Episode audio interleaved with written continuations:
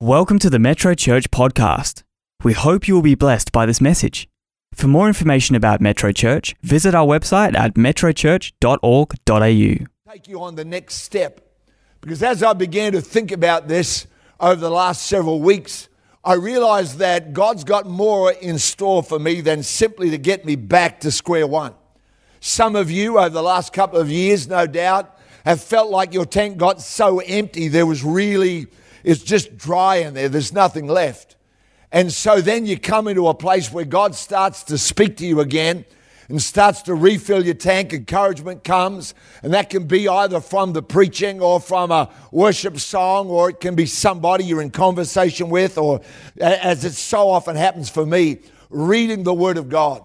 Like I read this morning, my first job every morning, first thing I do is get out of bed and, and uh, go into my study. And then I open up the Word of God. I started a program 11 years ago of reading the Bible through every day and journaling it. Uh, reading the Bible through in a year, that is. And uh, I found that to be one of the greatest blessings of my life. I would encourage you to be a Christian that reads this book. Uh, it's great to read the newspaper or your magazines or hear the opinions of others, track people on your social media stuff.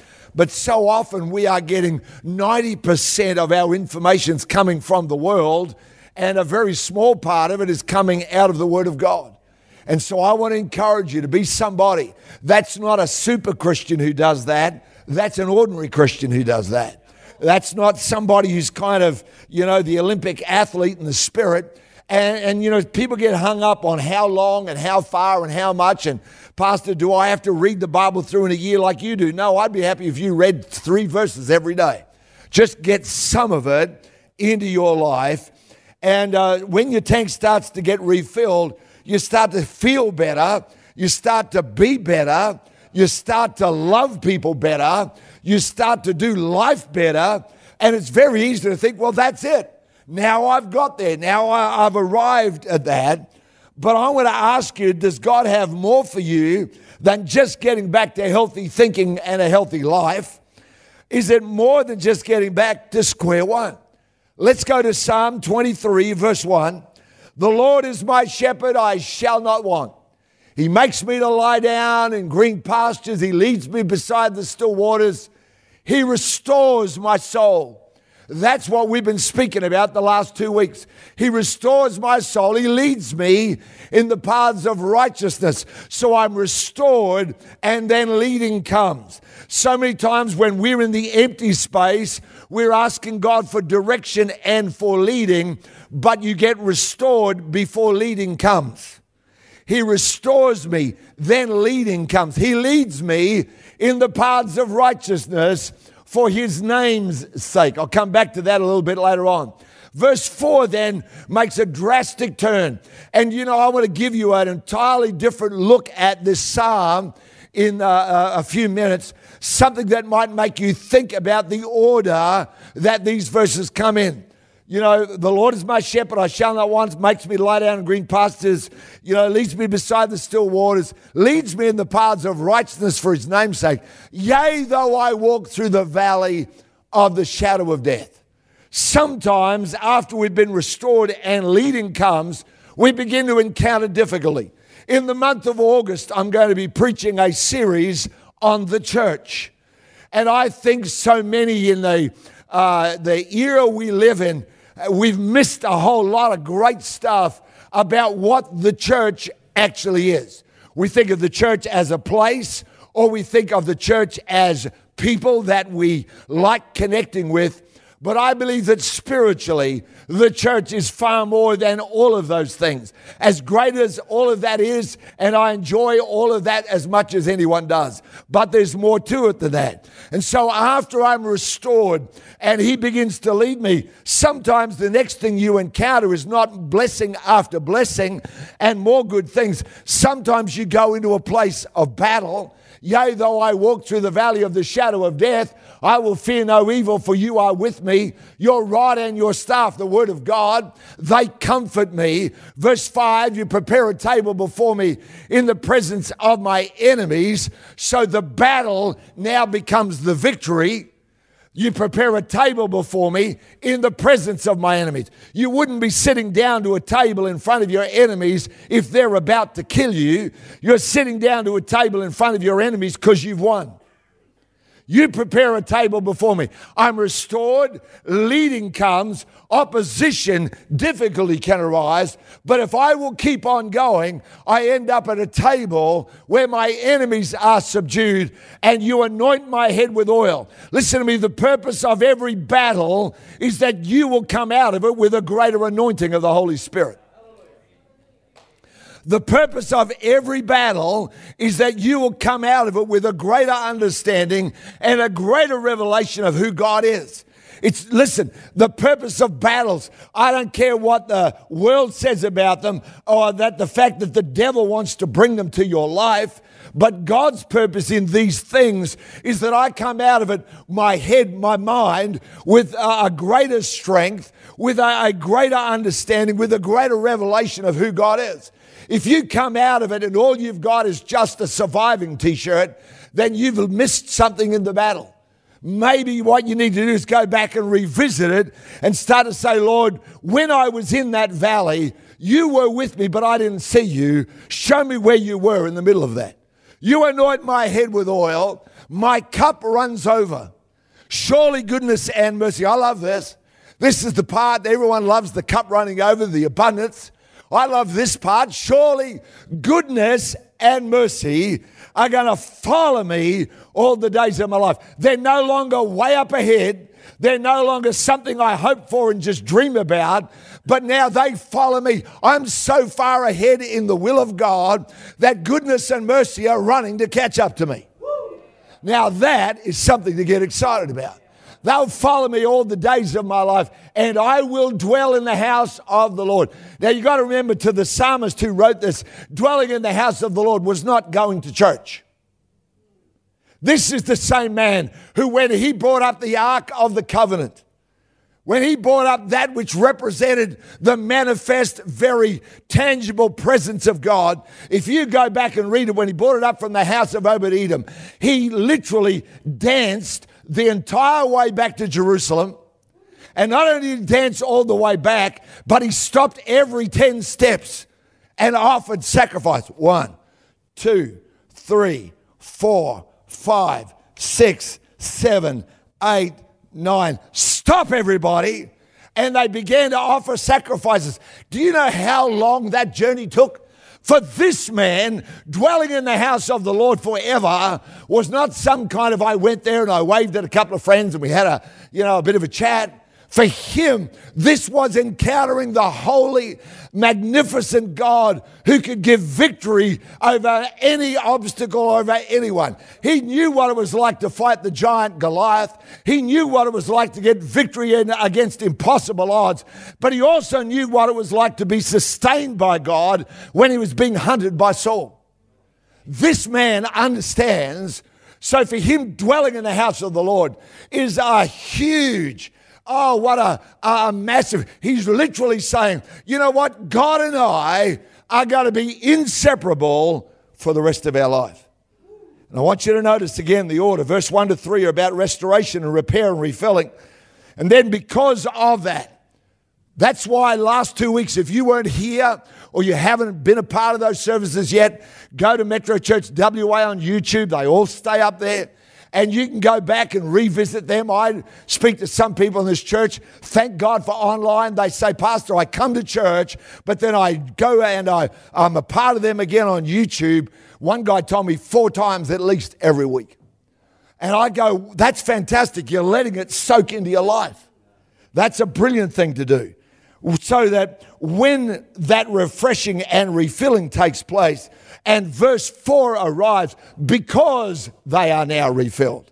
Because of that, they're able to continue and endure through the verse 4 which is the valley of the shadow of death. And that is why they're then able to go on to verse 5 and 6 and to enjoy the spread table and the subdued enemies, the strong anointing and the great future. He restores my soul so that, listen, so that difficulty doesn't destroy me. He restores my soul so that opportunities can be seized. The third epistle of John, verse 2. Some of you will have heard this. It's one that speaks about opportunity and how it's connected to restoration. 3 John 2 says, Beloved, I wish above all things that you will prosper and be in health, even as your soul prospers. In other words, God says, I'm going to prosper your soul. I'm going to build you up and make you strong so that then will come the blessing and the overflow in your life. Because the reality is, a weak soul cannot retain blessing. I'll say that again. A weakened soul, a depleted soul. You know what it's like if you're absolutely exhausted and then someone asks you to go and run a marathon, you'd go, I can't. Why? I'm so depleted. I'm so exhausted. That's why when, if I ever get to that, place, and trust me, I've been there more often than I'd like.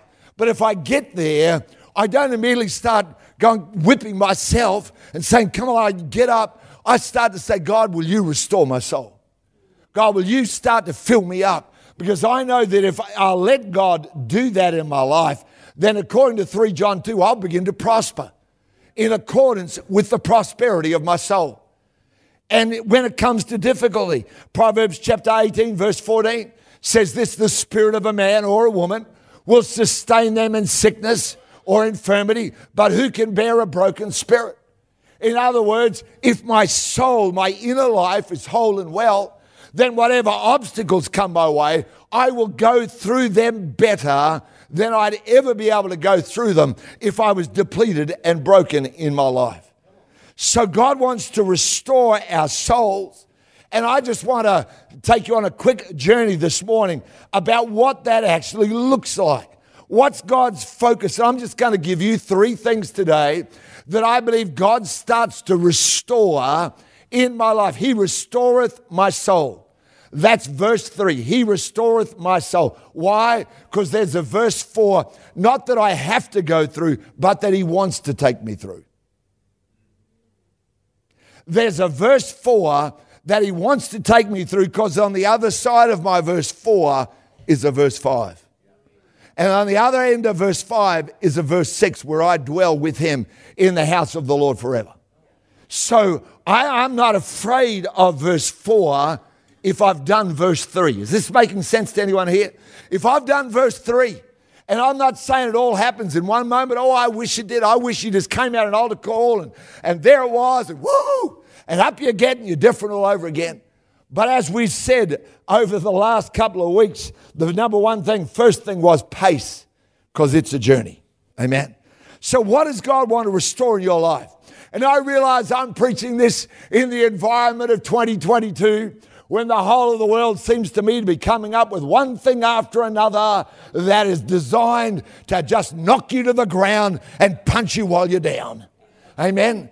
Uh, you know, if it's not uh, COVID and the war and monkeypox and now it's foot and mouth. Well, personally, I've had foot in, in my mouth many a time, but I, I think they're talking about something vastly different and very serious, by the way. But anyway, uh, uh, you know, it seems to me uh, in that kind of environment, these things become more important, and dare I say it, You've got to be a bit more intentional about them. The first thing I believe that God restores to our life is hope. Hope. Now, I, I got to stop here and say this because hope, when you say that to a lot of people, they think, oh, I hope so. But hope in the Bible is never, and I hope so. Hope in the Bible, everywhere that I've discovered it, is a positive outlook that can endure. Romans 15, verse 13 Now may the God of hope fill you with all joy and peace in believing that you may abound in hope by the Holy Spirit. Hear that? Now may the God of hope, it's part of his nature. When you receive Christ, hope comes into your life. Oh, I wish I had the time today to preach on the three rests of God. But I'll have to save that for another time the rest of creation, the rest of the cross, and then the rest of eternity. And all I know is this that believers are meant to enter into all three of those rests. And you and I are called by God, He's the God of hope. Now may the God of hope fill you, not give you a touch or a, a dab of, but fill you with all joy and peace in believing that you may abound. Abound means you've got more than enough. Abound means there's an overflowing. You're not only hopeful, you've got enough to take it to your workplace, you've got enough to take it into your home, you've got enough to take it wherever you're going to go because hope is a positive outlook that can endure. Now, the word hope, believe it or not, appears 23 times in the book of Psalms. That's more than any other book of the Bible. And the reason I believe for that, I can't declare it to be exactly accurate, but it's what I think, is because the book of Psalms is the book of human experience walking with God. Many of us love the Psalms because they're so authentic. Because the psalmists, and there's a variety of them, they're not all David, but the psalmists don't hide their emotions. They don't hide their despair. They don't hide their struggles. They don't hide their loneliness. They don't hide their disappointment. They don't hide their feelings of being let down by people that they relied on. And we love that about the Psalms. And that's why I believe hope is there. Because God's response to emptiness and God's response to the, to the uh, depleted state of life is first of all, I'm going to restore hope to your life. I'm going to bring you hope. I believe that hope is a muscle that grows stronger the more it gets exercised. Seriously. The more you exercise it, the stronger it gets. If you want to be a bodybuilder, your muscles might be fairly scrawny, but I tell you what, the more you exercise, John, who was up here on the drums this morning, said to us when Michael Battersby began to show us his guns, as we call them. That's his wife laughing up there. Thank you, Linda. But he began to do it, and John said, You know that there are three muscles in the back of your arm? And Michael said, that, That's why they're called triceps. And John just kept rolling past that. He goes, Yeah, but there are three. And Michael said, Yeah, they're triceps. And John said, Yeah, I know that, but I'm telling the story. Well done, John. But, you know, and, and John said this I, I'm, I know I look like I'm a gym junkie. Thank you, Linda, for laughing. At least you laughed at your own husband louder than me. That's good. I like that. Think about it, man. John said, you know, there are certain exercises for each one of those muscles. Some people have got big muscles of cynicism because that's the one they exercise the most. Some people have got a big muscle of self pity because every day they go to the self pity gym and work out. My life sucks. It sucked yesterday, it sucked the day before, it still sucks. And they're there bench pressing self pity. Some people are just there like, hello, they, they get the gold medal at the self pity Olympics. Amen. Well, you're never going to get big muscles by just staying at home in front of the television. I think you've got to go and exercise the ones that they tell me if you do go to the gym, they'll ask you, first of all, what do you want to achieve? What do you want to work on? Huh? And, and if it's the arm muscles, they'll give you a certain set of exercises. How many of us are exercising hope daily? How many of us on a daily basis are looking at our problems, looking at our circumstances, and saying, But I'm going to hope in God? Psalm 42, verse 5, the psalmist did this. He said, Why are you cast down, O my soul? Why are you disquieted within me? Hope in God. Hope in God, for I will yet praise him for the help of his countenance. He's bench pressing hope. He said, Why are you still cast down? He said, What's the matter with you? He's talking to himself. Now, don't do this as you're walking down. Well, actually, you can nowadays because people have got headphones in. And uh, I walked past someone the other day. I thought they were chatting to me. So I turned to say hello and then saw the little white things in their ears and realized they weren't speaking to me at all. Uh, so you probably can just walk down the street going, I'll hope thou in God. I will yet praise him who is the light of my countenance. And they'll just think you're having a conversation with somebody. It's awesome. Why are you cast down? He's exercising hope in his life. Matter of fact, sometimes I literally do this. Sometimes I'll get an entire psalm and just read it before the Lord. I've done this many a time. I will pray that psalm as though it's me talking. I've done that with the whole of Psalm 42. There's quite a bunch of verses. And begin to declare that because I know the Word of God always, listen to me, the Word of God will always take you to hope. Huh? The Word of God won't take you to condemnation. The Word of God won't take you to despair. Listen, as long as I've been around and reading this book, it always takes me to hope. No matter whether the struggles are my personal ones, my failures, my mistakes, my missteps, this Word takes me to hope. Or whether it's circumstances out there and I go, God, I cannot see any way that's going to change. But the Word of God, when I read it, will take me through to hope. Amen. The second thing that he wants to restore in your life is he restores faith. So he restores hope, then he restores faith. Now, Bible faith is not believing in something. Bible faith is really a willingness to hear and to obey. So Abram leaves his place of upbringing, his comfort, and his security, and he goes out looking for the place where God is leading him to become a blessing across the entire earth. Noah, well, let's have a look. Hebrews 11, verse 7 says, It was by faith that Noah built a large boat to save his family from the flood. He obeyed God, who warned him about things that had never happened before. By his faith, Noah condemned the rest of the world. They didn't believe, and so they never got in the boat. And he received the righteousness that comes by faith. So faith is not uh, a feeling that I generate. Faith is in how close I feel to God. Faith is a willingness to hear and then to obey. Noah builds an ark when no one in his world had ever seen rain before.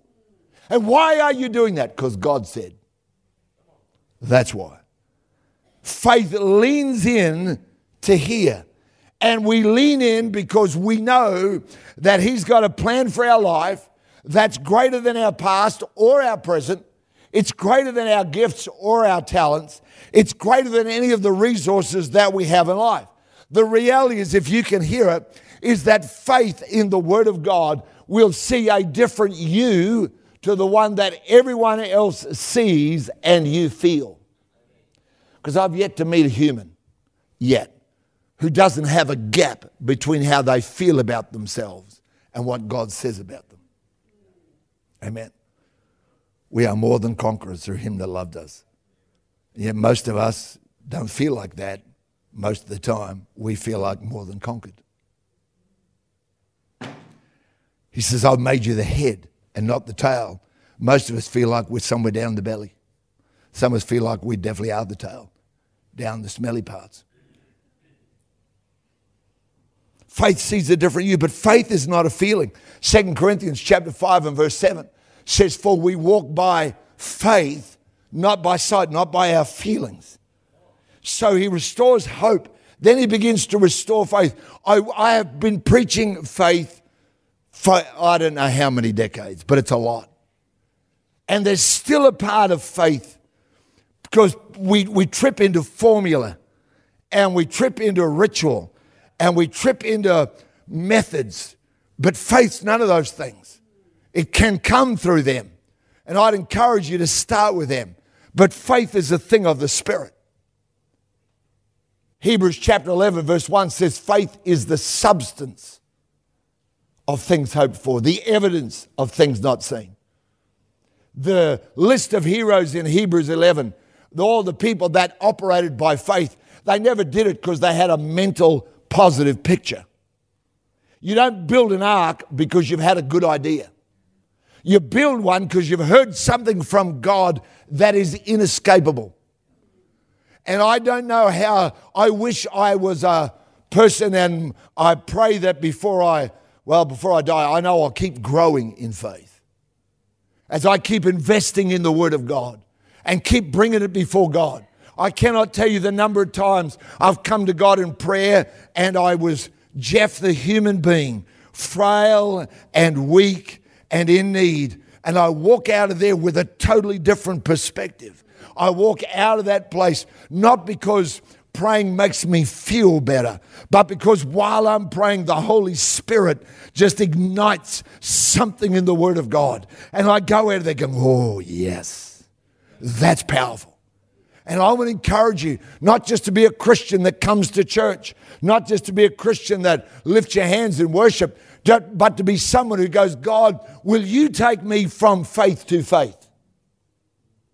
The righteousness which is of faith takes us from one level of faith to another one.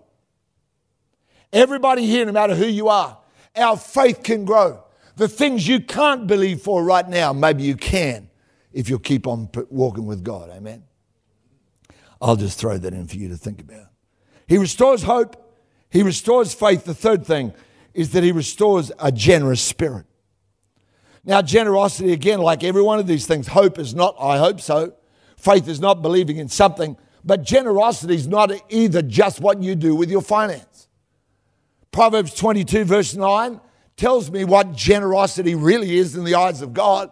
It says this He or she that has a generous eye will be blessed. They give of their bread to the poor. In other words, it's not about how much I have in my wallet.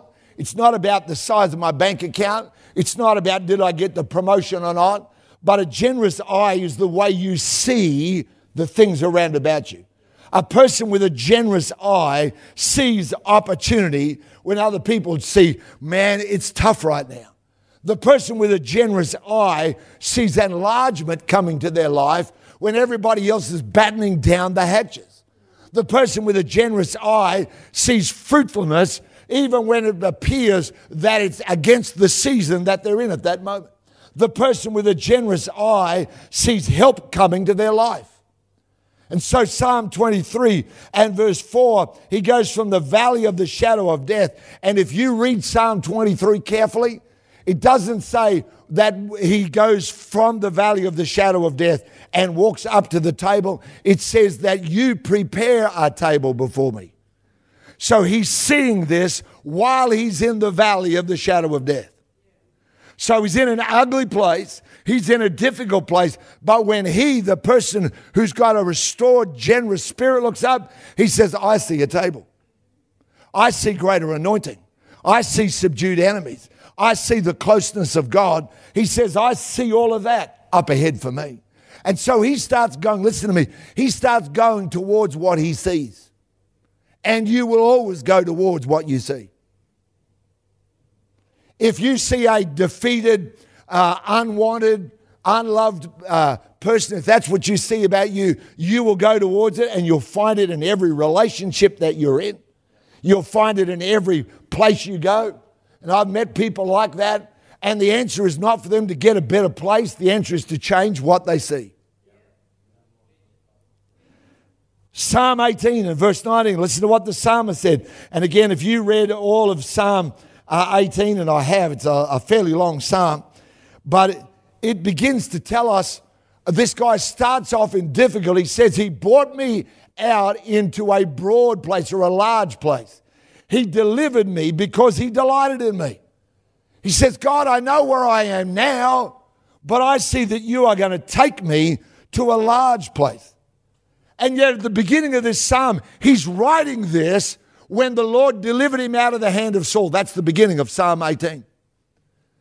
The beginning of Psalm 18 is that Saul, the king with all the power and all the army, has hunted him and finally uh, he's, he's hid in a cave and there's no escape.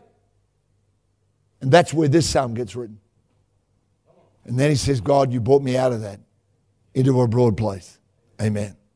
God can turn around your situation, God can help. I'm going to come back now as a finish back to that thing there in, in verse 3 of Psalm 23. He leads, he restores my soul. He leads me in the paths of righteousness for his name's sake. I want to tell you in concluding why I believe God wants to restore your soul.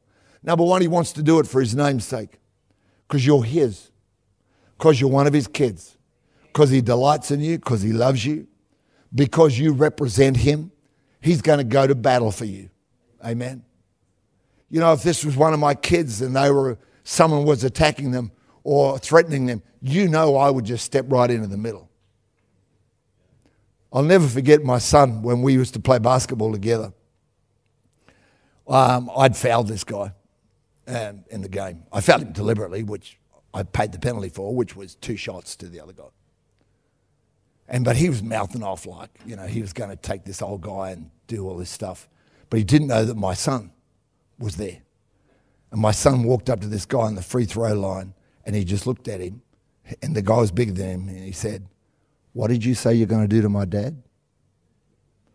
And he said it with such a tone that the guys went, and then began to shake and missed both free throws. And uh, I'm not sure I should have told you that story. It's not exactly putting me in a good light, is it? But, but you get my you get my drift. Now think about it a minute. You're God's child, and when someone threatens you, don't you think He wants to step in for His namesake? Don't you think He goes, "How dare you?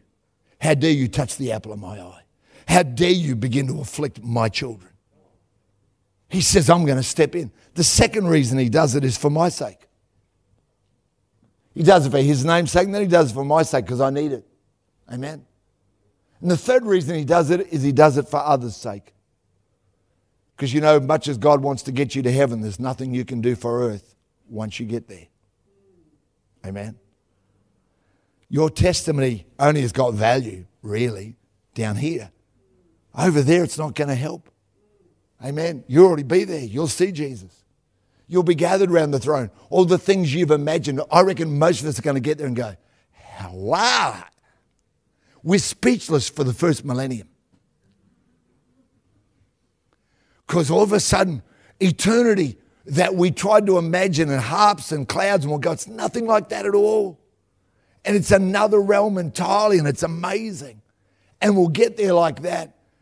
But you won't be able to help another person on the earth. Maybe your legacy will, will carry some weight. But all I know is He wants to do it for others' sake because right now He needs you and I to be people that walk through the valley of the shadow of death, our eyes on verse 5 and 6. Because once we get there, in, in, in Hebrew culture, they never had a table like that and sat down by themselves in Hebrew culture, if you, in Israel's culture, if you spread a table, you brought all your family, you brought all your friends. And if you still had more food, you'd invite people you barely knew. And if you still had more room, according to what Jesus told in that great parable of the great wedding feast, he said, Go out into the highways and byways and compel them to come in so that my house will be full. For his sake, for your sake, for others' sake. Amen. Father, help us today, we pray in Jesus' name. Help us, Lord, to take a hold of your restoration process in our life. God, I pray for everyone, I'm praying for myself, Lord, that none of us will stumble and give up or accept second best. We don't want to head back out of the valley of the shadow of death, back to verse 1 and 2 and 3. We want to go on from there to 5 and 6. There's something greater up ahead than there ever was behind us, as good as verse 1, 2, and 3 were. Father, I pray you will help each one of us today in Jesus' name. Would you restore us? If you need that today, I'm not going to embarrass you, but just want you to, well, I'm not even going to look. I don't need to. You can lift your hand towards God and say, God, would you restore me? Maybe you need hope, faith. Maybe it's a generous eye. Maybe that's the thing that God's touching in your life and saying, come on, Come on, let me do that. Let me restore that. Oh, God, yeah, but no, no, no. Start today. Yes, Lord. Start today. Yes. Everything, everything in God starts with yes. Amen. All the promises of God, it says, are yea and amen. In other words, they all start with yes. Father, for every hand that's raised, every person online as well, people that are saying today, God, would you restore my soul? I've lost some hope and I need some pump back in. But I'm going to begin to exercise the muscle. Lord, I need faith. I need some more of that replaced. And God, I'm going to go to your word and let it speak to me again. Lord, I need a generous eye. Would you open my eyes to see what lies ahead of me? In Jesus' name. And Father, I pray for people that are a part of the service, either in front of me live or with us online, either now or later and they say, Well, I've never given Jesus my yes. I'm living my life. I'm trying my best my way. God, I wish I knew. I wish I knew you. Would you help them today, Holy Spirit? I know you are. In Jesus' name, amen. Amen. You know, there's someone on uh, online with us last week, and I won't say their name, but they were saying in the chat, Thank you for Metro Church for this online experience. I don't know why they were online. I had no idea what the circumstances were. But they said, Thank you for this. I have been a long way from God. I'm trying to find my way back. Somebody else that was also online re- replied to them and said, I 100% relate. I too was a long way from God, and the people from this church helped me. But I couldn't help but think in that chat space and I didn't have time to, at that moment of the service, to be able to enter into a discussion. But I thought, I hope they get the understanding that you don't kind of have to go on a big long journey to find God, but you just begin with a yes. Every promise of God starts with a yes. And you can give your yes to Jesus today. And you could walk forward in a service and someone could lay hands on you, and that would be wonderful. Or you could just simply text yes to the number that's up there on the screen 0488 826 392 if you're in Australia. Or you could get it via email if you go to yes.metrochurch.org.au. If you're on the metrochurch.online platform, the yes button is there. You just tap on that. And even though that might seem so simple, it'll change your life. You know, I've done hundreds of weddings, and every marriage starts with just a couple of words I do. Isn't that funny? How long have you been married, John and Trudy? 52 years. We will get you a gold statue for your 60th. But think about it how many kids and grandkids? Eight grandchildren and three children. Now, think about it a minute. All of that started with two little words called I do. John sold his Hillman imp to be able to have an engagement ring for his soon to be bride. Think about it, man. Just start with something small. Don't think that saying yes to Jesus has got to be um, you know, a huge production. It starts with you saying a yes to Jesus. Let me pray with you right now. Father, for these people right now with us, either in the building or online, and they are saying right now, Jesus, I want you in my life. I'm sorry that I've led my own life and led it into places that never should have gone. But I'm turning to you and I'm going to ask you to not just save me, but to lead me. I'm going to start following you from this moment on. Father, I thank you for that and for them in Jesus' name. Amen. Amen. Let's give all those people a big hand, huh? If you're in the building and you've said yes in your heart right then, you can come and talk to someone at the Connect Hub, or you can just do one of those three things. And if you do, then the next day after you give us your yes on any one of those spaces, we will send you a Bible verse. We'll send you a prayer, different every day. It goes for 30 days. But uh, Sebastiano and, and uh, Rashida, who, by the way, Rhonda's just got online. She's in Brisbane. Good morning, everyone. Just got back from church here in Brisbane. Sebastiano and Rashida and Emmanuel were also there. Uh, I told you we're a mobile church. We're all over the place. And uh, but Sebastiano told me last week he said, I can hardly keep up with all the people that are saying yes, that at the end of the 30 days want more. Uh, he said, it's, it's every day I'm having to go and do all that stuff. He wasn't complaining. It's something to be excited about. We want to help you grow. And I believe God wants you to grow. I believe there's more than just getting you to health. It's about taking you on for His sake, for your sake, for others' sake. In Jesus' name. Amen. Amen.